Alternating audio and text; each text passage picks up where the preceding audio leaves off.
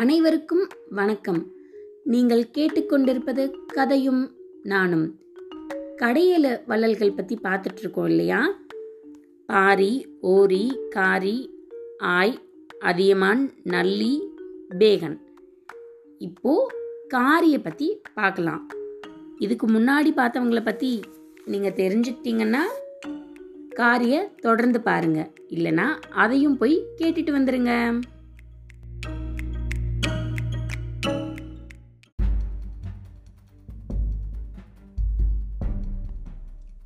திருக்கோவிலூர் அப்படிங்கிறத தலைநகரமாக ஆட்சி பண்ணிட்டு வந்தவர் தான் மலையமான் திருமுடிக்காரி. எல்லா மன்னர்களை மாதிரி இவரும் புலவர் பாணர் இரவல் கேட்டு வரவங்க கூத்தர் எல்லாருக்கும் சகல வளங்களையும் அழிச்சிட்டு தான் வந்தார். குறிப்பாக குதிரை தேர் அது மாதிரி அவங்களுக்கு கொடுத்து அவங்க அது மேலே ஏறி உட்கார்றத பார்த்து சந்தோஷப்படுறதுல இவரை மாதிரி யாருமே கிடையாது. ஆனால் இவர்கிட்ட ஒரு குறை இருந்தது.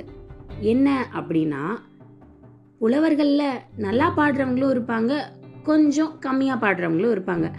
ஆனால் இவர் இதுக்கு இவ்வளோ அதுக்கு இவ்வளோன்னு பார்த்து கொடுக்காம யார் கேட்டாலும் கையில் என்ன கிடைச்சதோ தூக்கி தூக்கி தூக்கி தூக்கி கொடுத்துட்டு வரான் அப்பதான் கபிலர் இவளை வந் இவரை வந்து பார்த்து கொடுப்பது தரமறிந்து கொடுக்கணும்.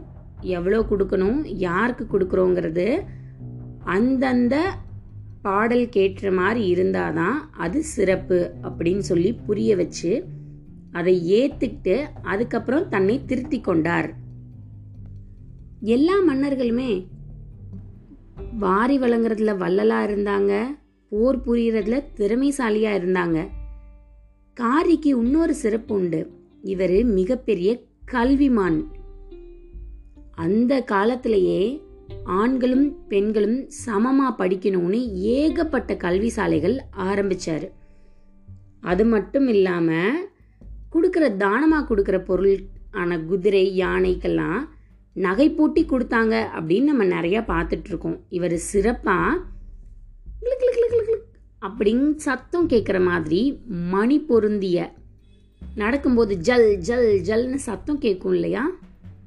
அது மாதிரி ஒளி பொருந்திய நகைகளை மிருகங்களுக்கு போட்டு தலையாட்டு அப்படின்னு ஒரு ஆபரணம் உண்டு. அதை தலையில் வச்சு ரொம்ப கௌரவமாக கொடுப்பாரு. இவர்கிட்ட போர் புரியறதுக்கு சிறந்த வீரர்கள் இவர் செலக்ட் பண்ணி வச்சுருந்தாரு.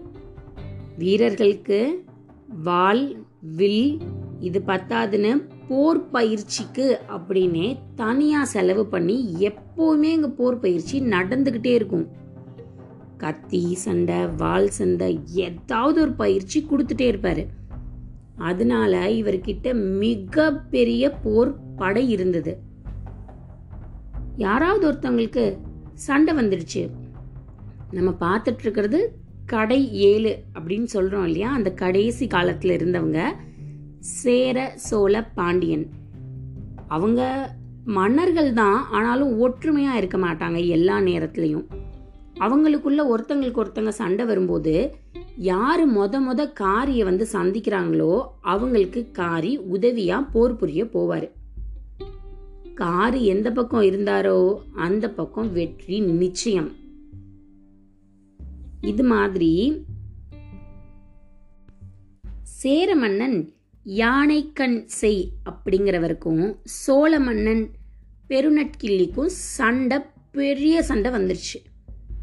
அப்போ சேர மன்னன் தோல்வி அடைய போறாரு அப்படிங்கிறது உறுதியாயிடுச்சு. ஆகா நம்ம தோத்துட்டா என்ன பண்றது அப்படின்னு தோணுன அவருக்கு காரியோட உதவியை கேட்கலான்னு தோணுச்சு. காரி கிட்ட போய் உதவி கேட்டாரு. அப்படின்னு காரியோட குதிரை சேர மன்னனுக்கு உதவுறதுக்கு புறப்பட்டுருச்சு. காரியோட குதிரையோட பேரும் காரி தான் கருப்பு நிறத்துல இருக்கும். அதை இன்னொரு பேர்ல பஞ்ச கல்யாணி அப்படின்னு அழைக்கிறாங்க. ஏறி உக்காந்து எப்படி கத்துச்சு குதிரை? அப்படின்னு படை புறப்பட்டது. எங்க? சேர மன்னனுக்கு உதவி செய்ய. கடைசியில போர் யார் வெற்றி அடைந்தா? சேர மன்னன் தான். ஏன்? காரி போய் உதவினார் இல்லையா? அப்புறம் எப்படி தோல்வி? சேரமன்னன் வெற்றி பெற்றார். வெற்றி பெற்றதுக்கு காரணம் காரி தானே? வண்டி வண்டியா மிருகங்களா அவ்வளவு பொருள் கொடுத்து சேர மன்னன் காரிய நாட்டுக்கு அனுப்பிச்சு வச்சாரு. இப்படி வாங்கிட்டு வர பொண்ணு பொருளெல்லாம் புலவருக்கு தான தர்மம் தான். அத்தனை பேருக்கும் வாரி வழங்குறதுல வல்லலாக இருந்தாரு. இதே சமயத்தில் வாழ்ந்தவங்க தான் பாரி வள்ளல் ஓரி வள்ளல் அதியமான் வள்ளல் நம்ம பார்த்துட்டு இருக்கிறது காரி வள்ளல் இந்த நாலு பேருக்குமே காரி வள்ளல் அவங்களோட வாழ்க்கை வரலாற்றில் ஒரு இடம் இருக்கு. பாரிக்கு அங்கவை சங்கவைன்னு ரெண்டு மகள் இருந்தாங்க. அவங்கள மனம் முடிக்கிற பொறுப்பை கபிலர் ஏத்துட்டு இருந்தாரு அவரால் எங்கே போயும் அவங்களுக்கு மனம் முடித்து வைக்க முடியல. கடைசியாக காரியோட மகன்களுக்கு மனம் முடித்து வைத்தார். இன்னொன்று ஓரியோட வரலாற்றில் நம்ம பார்த்தோம் மலையமான் திடுமுறிக்காரி அவரோட நடந்த சண்டையில் தான் ஓரி தன்னோட உயிரை விட்டாரு அப்படின்னு வீர மரணம் அடைஞ்சாருன்னு. யாருக்காக போரிட்டாரு? சேர மன்னன் பெருஞ்சேரல் இரும்புரை அவருக்காக போரிட்டு ஓரிய வீர மரணம் அடைய செஞ்சுட்டு அவரோட பகுதியை சோழ மன்னன் கிட்ட கொடுத்துட்டாரு காரி. இந்த செய்தி அதியமானுக்கு தெரிய வருது. எப்பேற்பட்ட என்னோட நண்பன் ஓரியை நீ கொண்டுட்ட அப்படின்னு கோவமா காரி மேல போர் தொடுக்கிறதுக்கு வராரு. ஏற்கனவே தான் இவ்வளோ பெரிய போர் முடிஞ்சு அவரோட வீரர்கள் எல்லாம் களைச்சு போயிருப்பாங்க இல்லையா? அதனால அந்த போரில் அவங்களால வெற்றி அடைய முடியல. தோல்வி கிட்டத்தட்ட தழுவியாச்சு. காரி என்ன பண்ணிட்டாரு? திருப்பி சோழ மன்னன் கிட்ட போய் உதவி கேட்டாரு.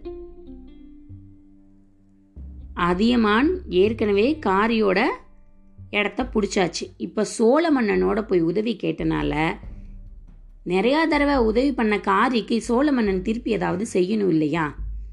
வா உனக்காக நான் போர் புரிகிறேன் அப்படின்னு சொல்லி காரியும் சோழ மன்னனும் அதியமான் மேலே போர் தொடுக்க போனாங்க. தகடூர் அதான் அப்போதைய ஆதியோட ஆதி அதியமானோட தலைநகரம். போரில். இப்போ தான் வேணுங்கிற ஓய்வெல்லாம் எடுத்து முடிச்சு தானே போனார் காரி. அதனால போரில் வெற்றி பெற்றுட்டார். அதியமானோட ஊரை தனக்கு சொந்தமாக்கிக்கிட்டு தன்னோட ஊரையும் மீட்டுட்டார்.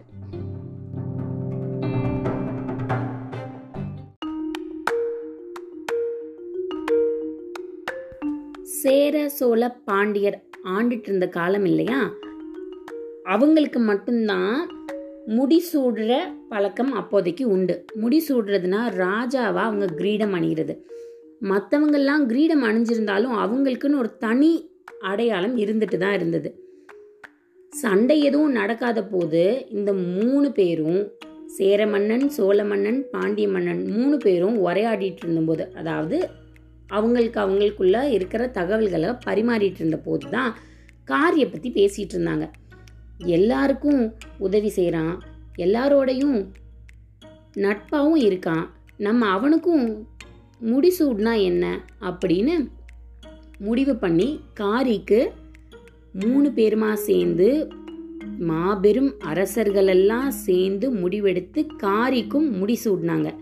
அது வரைக்கும் மலையமான் காரி தான் அவரோட பேர். இவங்க தின விழா நடந்ததுக்கு அப்புறமா தான் மலையமான் திருமுடிக்காரி அப்படின்னு அவர் அழைக்கப்பெற்றார்.